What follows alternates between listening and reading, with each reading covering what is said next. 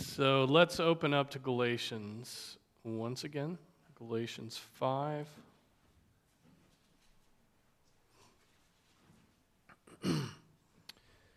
Galatians 5, let's read from 16 to 24.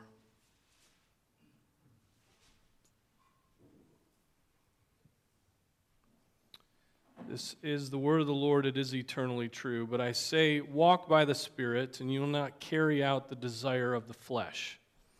For the flesh sets its desire against the Spirit, and the Spirit against the flesh. For these are in opposition to one another, so that you may not do the things that you please. But if you are led by the Spirit, you are not under the law. Now, the deeds of the flesh are evident, which are immorality, impurity sensuality, idolatry, sorcery, enmity, strife, jealousy, outbursts of anger, disputes, dissensions, factions, envying, drunkenness, carousing, and things like these, of which I forewarn you, just as I have forewarned you, that those who practice such things will not inherit the kingdom of God. But the fruit of the Spirit is love, joy, peace, patience, kindness goodness, faithfulness, gentleness, self control.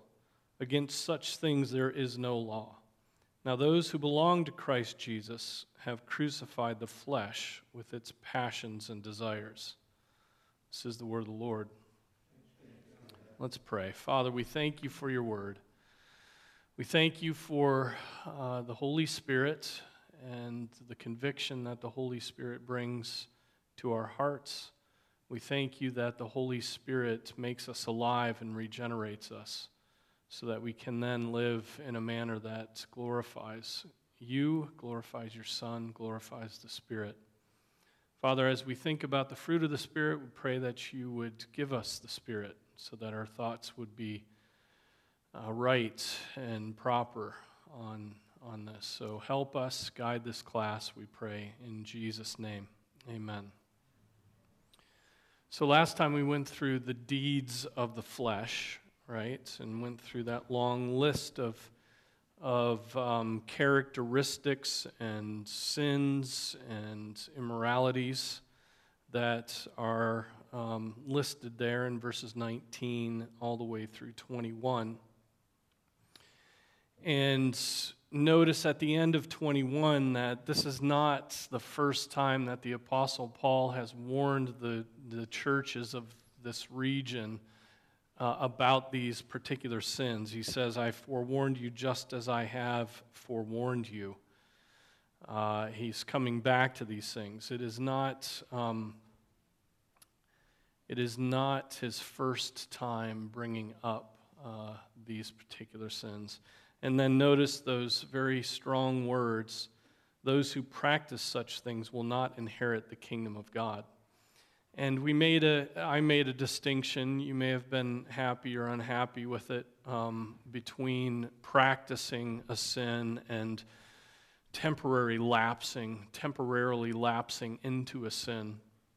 Um, I mean, if if practice doesn't mean a long run of that sin and it's only talking of lapsing into sin, then King David did not inherit the kingdom of heaven. Um, and how many other saints are we going to have to add to the list? The Apostle Paul didn't uh, inherit the kingdom of heaven. You know, I mean, just on and on. Peter certainly wouldn't have inherited the kingdom of heaven. And, uh, and so, but this is, um, distinct, but, but what distinguishes David and Peter is their repentance. They were not happy to be uh, committing murder and adultery and, and denying the Lord, right? And uh, Peter goes out and weeps bitterly. David, under conviction, um, admits that he is the man and repents of his sin and does not, um, as far as uh, the testimony of Scripture, go back to that sin. Um, so, that word practice is important. It's those who claim faith, it's those who have a profession of faith, but then practice a sin, live in it, don't have any conviction about it, retain it and walk in it and, um, and are, in a sense, unwilling to give it up. Okay? Notice, um, notice this. Uh, I mean, the, the conviction only, from here to the end of the letter, you know, having emphasized justification by faith alone, apart from works, now he gets into this section where he's like, okay, justification is one thing, sanctification now um, will look like this. The Spirit's work will look like this. You will be sanctified. It is impossible for a Christian not to be sanctified. It's impossible. If, if there is no sanctification, you are not a Christian. It, it just, if the Spirit is in you, if you've been made alive by the Spirit, the Spirit continues to do His work until the day that you die and you are glorified and perfected. And so, um, today we get to think about just exactly what sanctification looks like and what the Spirit's work looks like. The first thing to point out is that it's called the deeds of the flesh and the fruit of the Spirit. Why? Why does the Holy Spirit refer to it, refer to the deeds of the flesh and the fruit of the Spirit? Why, why couldn't he have just said the deeds of the Spirit? Any thoughts? Yeah.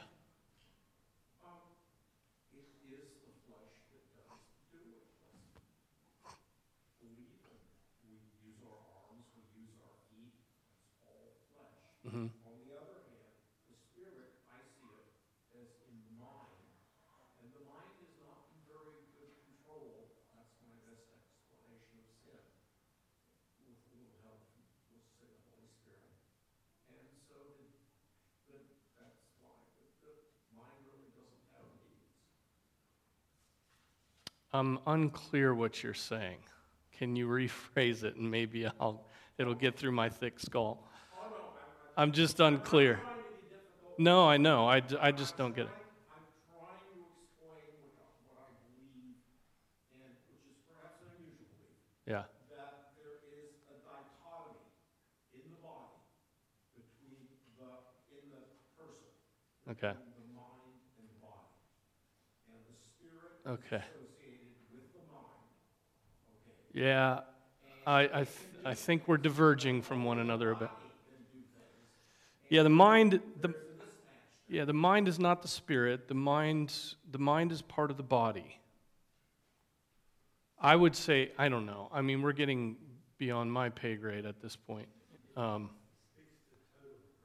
but, but the mind is fallen in the fall, therefore it's fleshly, right? Our minds are corrupted, just like our flesh, our bodies, our minds our souls are corrupted, right? And the, the mind needs to be redeemed, right? And so, um, but we don't want to conflate mind and spirit. Um, and, and yet, the mind is very important when it comes to the pursuit of sanctification post uh, regeneration, post enlightenment of the mind, right? But it, but it is still it is still fleshly. The spirit is independent of the mind.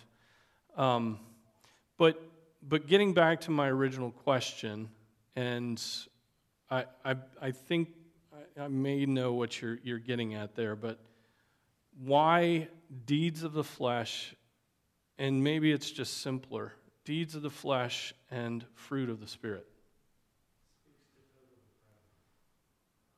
How so?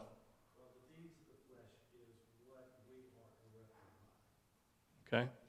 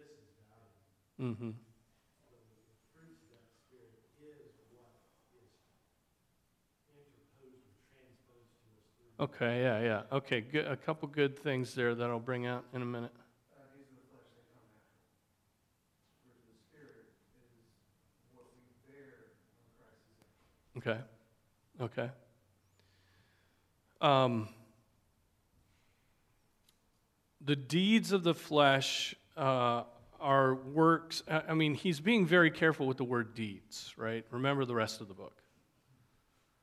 You're not saved by works.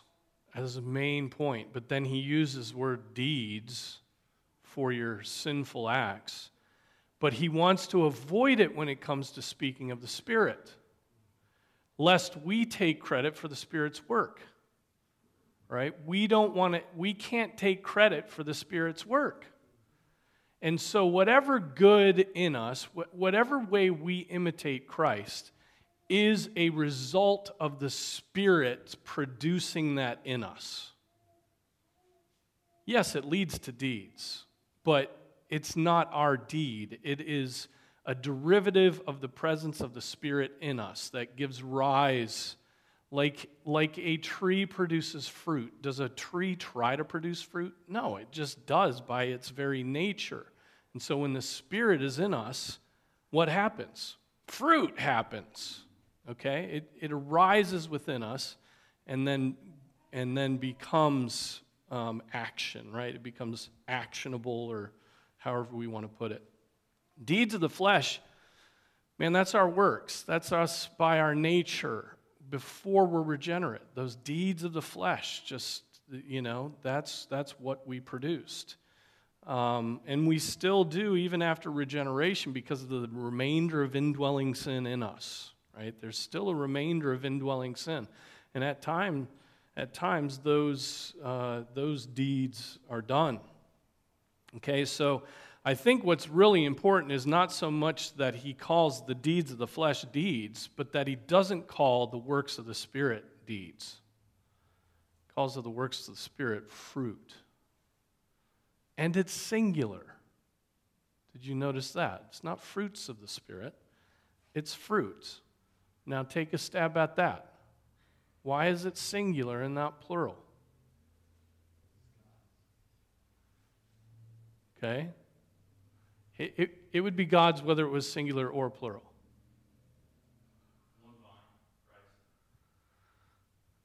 Um, one vine can have many fruits. I don't know. I'm, I'm just work. Go ahead.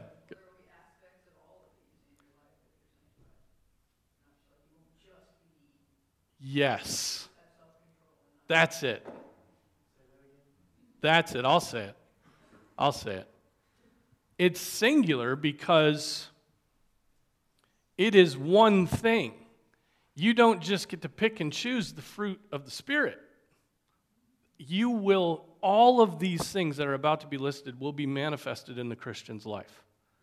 Not six of the eight, or however many there are, not one of the seven, but all of these, because that is a fruit, the fruit of the Spirit.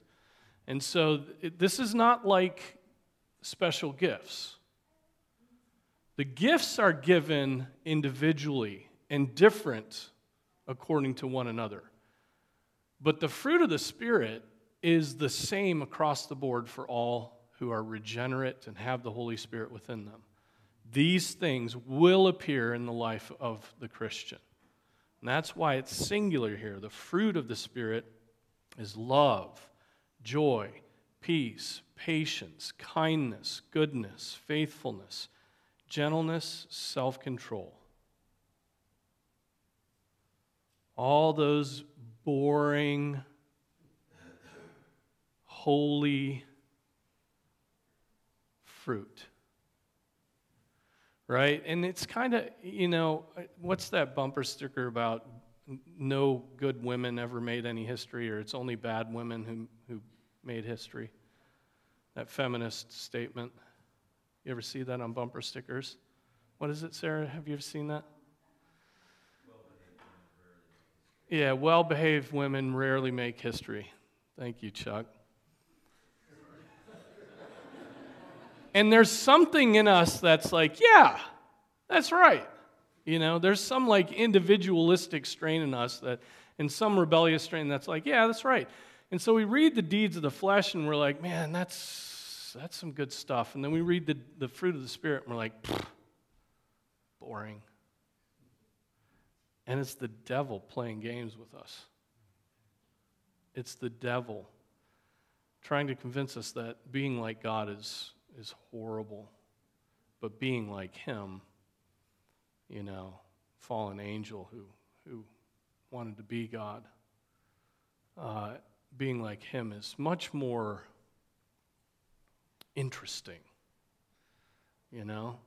And so, even in reading these, that's the, sort of the first hurdle that I have to get past is um, you know, the, the, the content of the fruit of the Spirit. These things, though, are glorious, glorious and wonderful if they manifest in our lives. Sarah. Yes. That,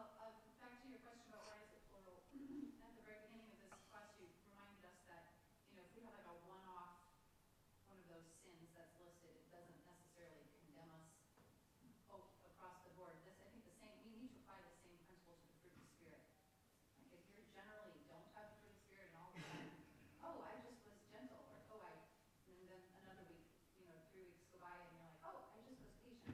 general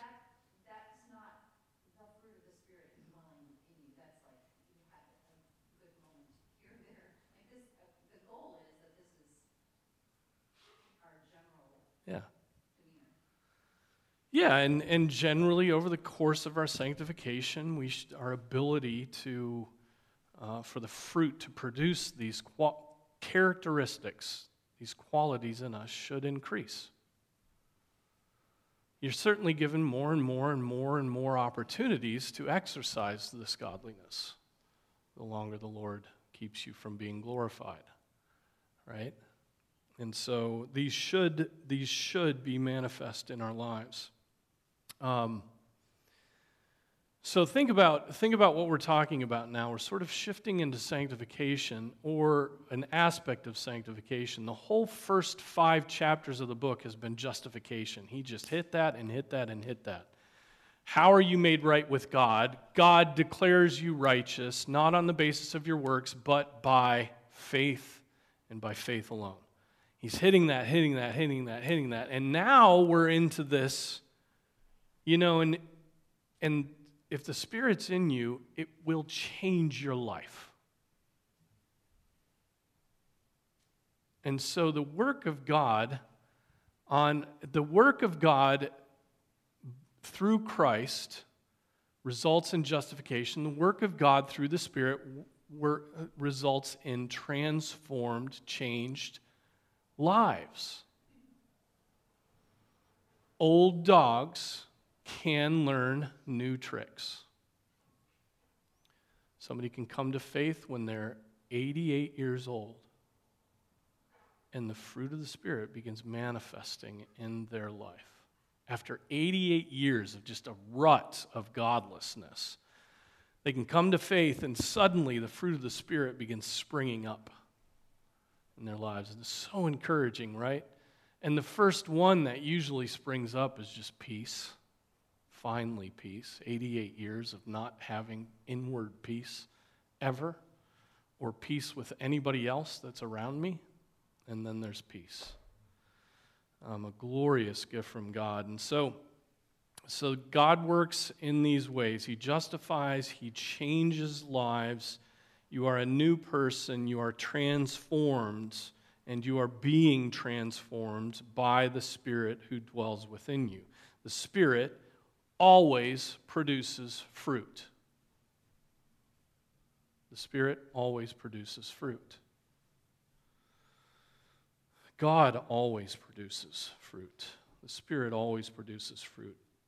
God takes, this is from a commentary I was reading on this passage. God takes selfish, self centered, prideful, lustful, critical, miserable people and puts love, joy, and peace in our hearts patience, kindness, goodness into our relationships, and faithfulness, gentleness, and self control into our backbone, that is, into our wills. Okay? That's, That is what God does. Fruit arises from the Spirit within, like a tree produces an apple. It it's, doesn't take effort. Deeds take effort. Fruit is the inevitability of the presence of the Holy Spirit. The fruits, it's all present and all developing. All these characteristics are developing on some level or not. They're either all present and developing or they're not present and not developing. Um, gifts of the Spirit may be present only in certain individuals. Fruit of the Spirit is present in all believers. And so the test of whether you have the Spirit is not what you do, particularly, but who you are. What is your character? Right? What is your what do you exhibit godliness? Okay? Do you exhibit godliness? Do you produce fruit? Um, that should wildly encourage you. This work of the Spirit should encourage you. You know, none of us have fully arrived at any of these. None of us have perfect love. None of us have perfect joy. None of us have perfect peace. But that's where we're headed. You know, it takes a death in between to get to the perfect state, right? But even before then, there should be progress. And so, um, you know, going cosmic for a little bit. Well, I'll just say this to wrap that up um, God is at work in you. Your life is not static. You don't have to spin your tires like you have been for the past year for the rest of your life. If God is at work, if the Spirit is producing fruit, right? There will be change. There will be transformation. There will be this, what's, what's called, you know, the being conformed to Christ. All right? Do we believe that? Do we feel it? Do we sense it? Spirit's work, or do you just get more and more discouraged as you go through the Christian life?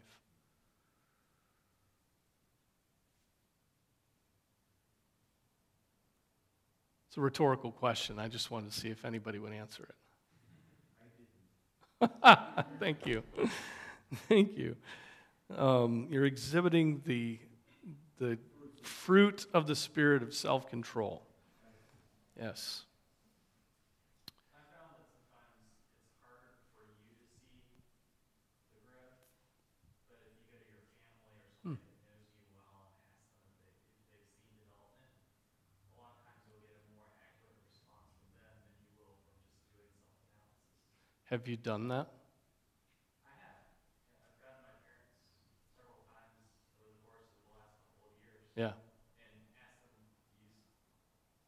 s- see change or growth? And they were They say, yeah, we can see good. development here. And good. That's excellent. That's excellent. Um, I,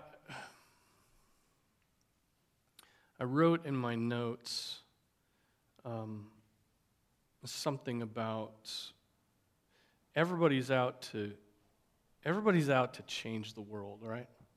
Everybody's out to transform the world. It's everybody's goal. So we're not where we need to be, we need to be here. And some people think it's education, right? If we have an educated people, then we'll have a virtuous society, then we will, you know, be able to coexist.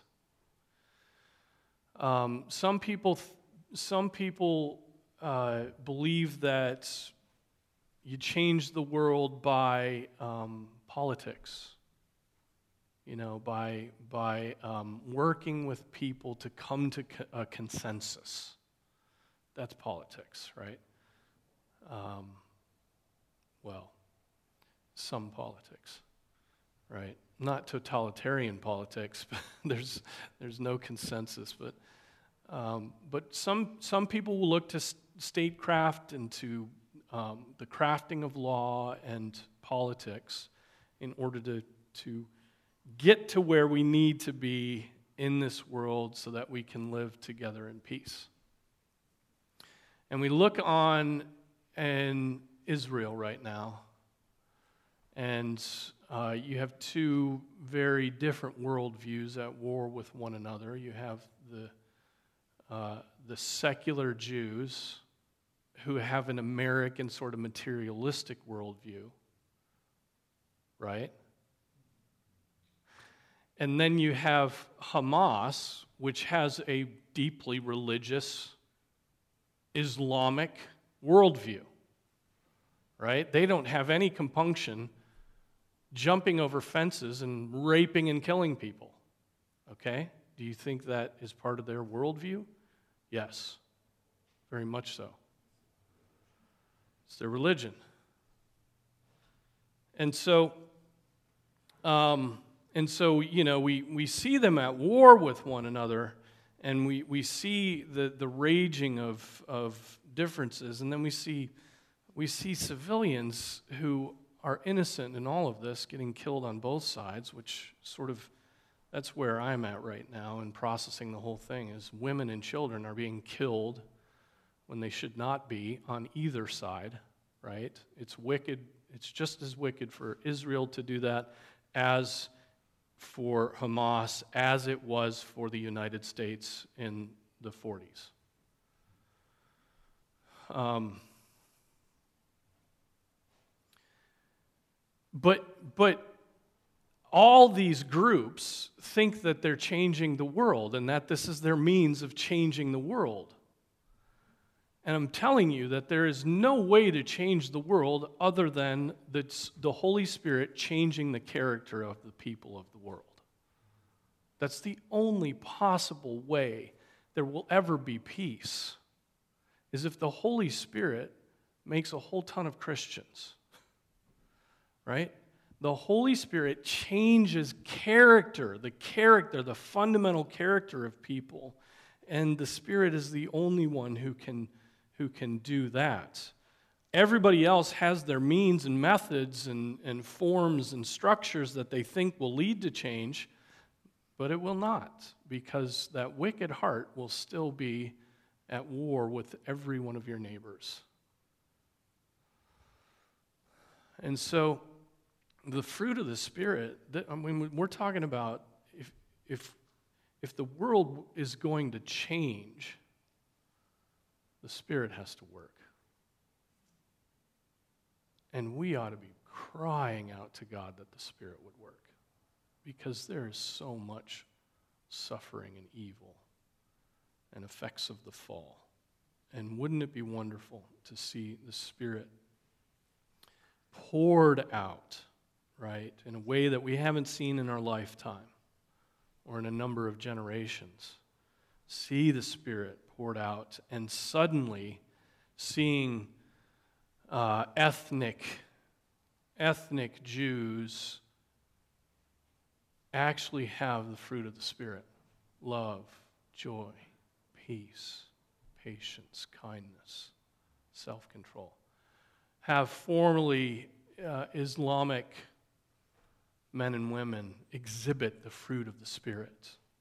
And the very ones who jumped over the fences and did their wicked deeds would be the ones who would then exhibit love, joy, peace, patience, kindness, gentleness.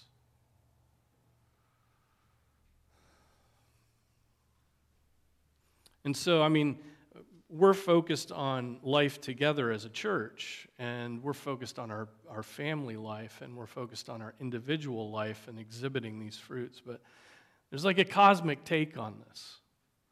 You know, this is the only way that, that there will be peace across the, the world. This is the only way there'll be peace across the, the, um, the divisions we see everywhere. Right? And so it's not going to be through um, instituting some educational system in K through 12 in Palestine Although there are, I'm sure there are people that, if they were just educated properly they wouldn't be poor, and then they wouldn't be mad. Right? And that will cure it. And I'm like, no, no, no, no, no, no. You'll just want to kill each other even more unless you have the fruit of the Spirit. So we live in the midst of an absolutely bloodthirsty, violent world. It's just, it's horrifying in a sense, right? It's horrifying in a sense, and God's judgment will, will right all of those wrongs, right? God's justice will, will deal with every single sin that's been committed against anybody ever in the history of the world. And so we don't have to take vengeance into our own hands, right? We don't, let's leave room for the wrath of God, right? And, and it will be perfect. And it will, you know, out of, he, he will dash the nations with the sword that comes from his mouth. Jesus will. And, and yet, we ought to be praying that the Spirit would come and change hearts. You know, that the Spirit would be poured out and we would see revival and we would see the, the courage of the church increase. The strength and the, the, the glory of the church increase because of the godliness of the household. It's the household of God. The church is the household of God. And we think of the church as an afterthought. But the Spirit, the Spirit, um, this is the way that we change the world. We don't advocate for this or that work, this or that deed, this or that platform. We, we pray that the Spirit does the work of changing things. So that's what we have. Thankfully, the Spirit is omnipotent. So the weapons of our warfare are not carnal. Oh, man. Omnipotent, omniscient, omnipresent. There's no weapon quite like that. And so, okay, so coming back down to earth from the stratosphere. Um, I mean, I just, I, I guess I'm still in the stratosphere. Maybe. Maybe it's only about 10 feet off the ground. I don't know. Um, but I'm afraid of heights, so it seems like it's the stratosphere. no. Um, rein it in, rein it in. Self control, self control. Um, I just see what the, the, the people that I went to college and graduate school with, I see what they've dedicated their lives to. You know, and all of us can do this. We see what the people we once had deep relationships with are now saying is how the this is how the world will be saved. You know, and I have friends who are in education. If we just make college education better, then we will have better society. Right? We just need to learn teach college teachers how to teach. So he runs a big think tank. You know, and I see others who have um, who've just gone after money. I see others who have gone into the arts, and they really do think that art is the means to change the world.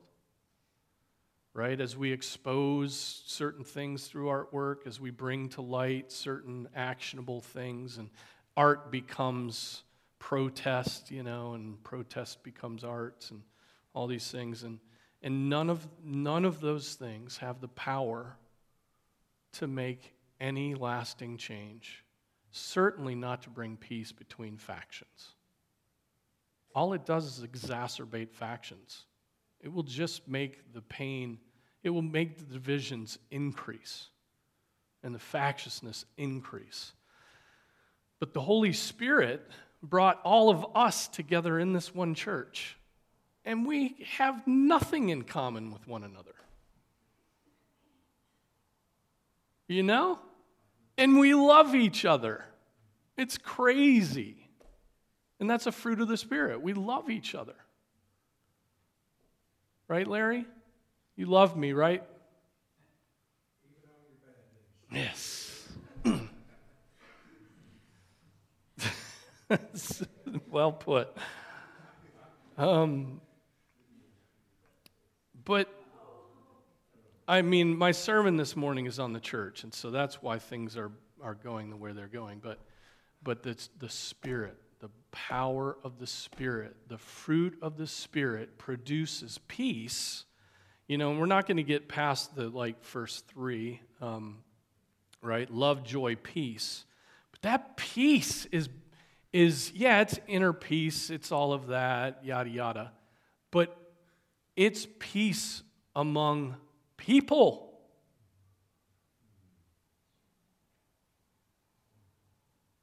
It's peace between Jew and Gentile, right? It's peace between Arab and Israeli. But, but they got to come to Christ because the Spirit don't come through any other way than by putting your faith in Christ. All of this is reminding me of, um, I've been reading Jim Elliot, well, Elisabeth Elliot's book, Through the Gates of Splendor. Nice. Um, and I'm getting to the part where these men, these young men with families and, um, kids and young wives and, and bright collegiate athletes and Mm-hmm. future lawyers and all of that, and they have all this promising American hope. But yet, they wanted to honor Christ, and they knew that there were people in this world, in Ecuador, that were savages in the fact that they were killing each other, so they did not have peace. And they wanted those people to know the peace of Christ. Yes. Why? Because they were wanting to honor Christ. And So great. the cosmic thing that you're floating in 10 feet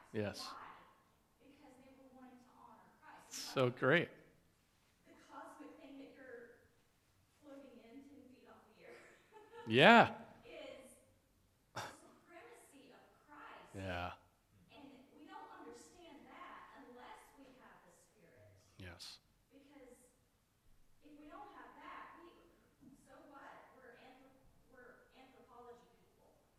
Um, but it's the supremacy of Christ that dwells within us that I see, especially in the, the story of these young men. Yeah. What's driving them? They were 20 years old. They had their whole lives ahead of them. What terrible stewardship that they would go and die. Right, and so in one of the chapters it says, well, we're just going to be fools. We're going to be fools. And I just thought, to the world, they were the dumbest people in ever. But to Christ, they, they threw away. and He's- They gave him. It's wonderful. Yeah. It- it- And it brought peace to, And eventually it brought peace to that tribe.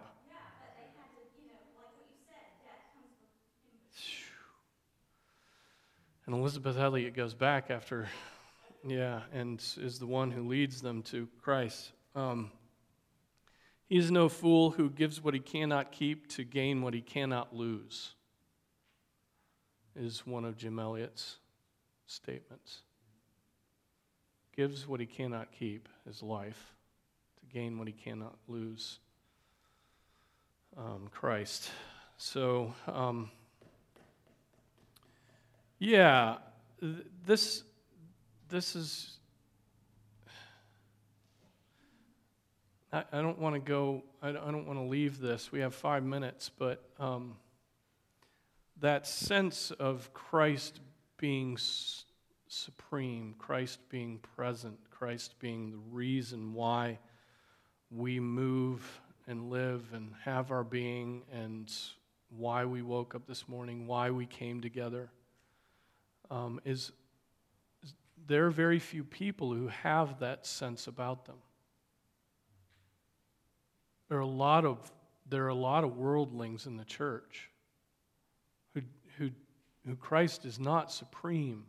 You know, Christ is not supreme. They're just going about the paces, uh, getting, their, getting their directives from the world, and, um, going to church. But this sense of, like, you know, to make a decision like that, to go, we're going to go to this unreached people group and they're violent. and we know that on first contact, you know, there's a 50 50 chance we're going to die. But they have the fruit of the Spirit, and it's love that they're demonstrating for unlovely people. They're demonstrating love to what to someone who's a threat, who's an enemy. Just as Christ demonstrated his love for us, and that while we were still enemies, he died for us, right? And so um, it's the Spirit that ignites that kind of love in the heart. There's no way they would have made a decision like that if the Spirit had not just lit them on fire, you know? And here we are talking about it 75 years later, however many years it is. Um, and their, their works speak still, you know. And, you know, who was it? Epaphroditus in, in Philippians is mentioned, you know, hold in high honor Epaphroditus because he came close to dying for Christ. Well, what about those who, who died for Christ? Should be held in honor, right? How many missionaries went not knowing where they were going to get a meal, let alone whether they were going to make a convert, let alone whether they to they were going to survive. You know, um, and and so our definition, uh, the, may the Holy Spirit stir up courage in this generation to think that courage goes far beyond um, having a phone call instead of texting but actually like getting on an airplane to try to convert an unconverted people and dying. We need courage today. Boy, we need courage. We need so much courage today. Um, well, love is the most fundal, fundamental and most important of the, the fruit of the Spirit, I believe. It is listed first. We could go to 1 John um, 4 7 and 8. Beloved, let us love one another, for love is from God. And everyone who loves is born of God and knows God. The one who does not love does not know God, for God is love right? So it's fundamental to his ontology, right? Or that's it, it is his ontology that he is love, is, right? And so it should be fundamental to those who have been born again by the Spirit, who are members of his household, that they would demonstrate love. But what is love? Not to quote the song. That's the wrong answer. It's not primarily emotion, but sacrifice for others. Right? Sacrifice for others, love gives to others. John 3:16 God so loved the world that he gave his only begotten son. Right? Love gives. And th- that was a sacrificial sort of giving. Um, most definitely. And love is also sympathy. I think it's sacrifice and sympathy. Sympathy, entering into someone else's life, feeling what they feel without being overwhelmed as they are, right? Being strong, but nonetheless feeling what they're feeling so you can enter in and maybe help them out of that situation. That's what it means to be sympathetic. Empathetic means you just get in the mud with them and get covered with as much mud as they have on them. But sympathy is purposeful, right? You do want to get into their heads. You do want to be with them. You do want to weep with those who weep and rejoice with those who rejoice, but you do so from a position of strength, hoping to help them. um, doing so in order to move them elsewhere. And so love is, is part sacrifice, part sympathy. And it's not necessarily, it's not primarily emotion, although there's an emotional content to it. It, it causes great emotion. But it's, um, it is sacrifice and sympathy. So just, you know, on each of these, ask yourself do I have that, that aspect of the fruit of the Spirit, love? You know, am I, am I a loving person? Am I sympathetic? Or, um, or anti sympathetic? You're annoyed when people grieve, right? You're annoyed when people rejoice. You always are on the opposite end of the emotional spectrum from whatever anybody else is feeling. You know? That's pride, right? That's our pride that, that keeps us distant from people. You know, I'm not going to, I'm to, I'm to keep my distance. I'm not to go there. Their, their tears are, are all selfish anyway. Right? We prejudge, and then our pride doesn't allow us to, to love them, to enter in, to be sympathetic. Some of you are very good at loving others, very good at it. You don't prejudge. Um, and it's wonderful. You know, it's, it's just such an example to me. Um, you, just, you just care for people. You're instantly sympathetic. You're instantly being sacrificial. You're instantly trying to help. And it's genuine. You know, it doesn't have to be forced at all. And so you should praise God if that describes you because that's the Holy Spirit who's produced that. You wouldn't be like that if you didn't have the Holy Spirit. So um, we'll stop there. We'll pick up with joy and peace, patience, kindness, goodness, faithfulness, gentleness, self control uh, next time. But um, that's what I have today. So let's pray. Father, thank you for the Spirit. Thank you that you have not left us to our, uh, ourselves, but you have given us the Spirit. And the Spirit is producing fruit. And I pray that we would not do those things that hamper or grieve the Spirit, but Father, that we would, um, we would obey the Spirit, that we would follow the Spirit, that we would not quench the Spirit. And so when the Spirit is urging us to love, I pray that we would more and more say yes. Yes, love is the, the call of this situation, and I will love. I will sacrifice. I will give up my time. I will enter into this. I will not prejudge. I will not protect myself. I will just love. And thank you for the love of Christ. Uh, Father, the perfect example of this. And we pray this in Jesus' name. Amen.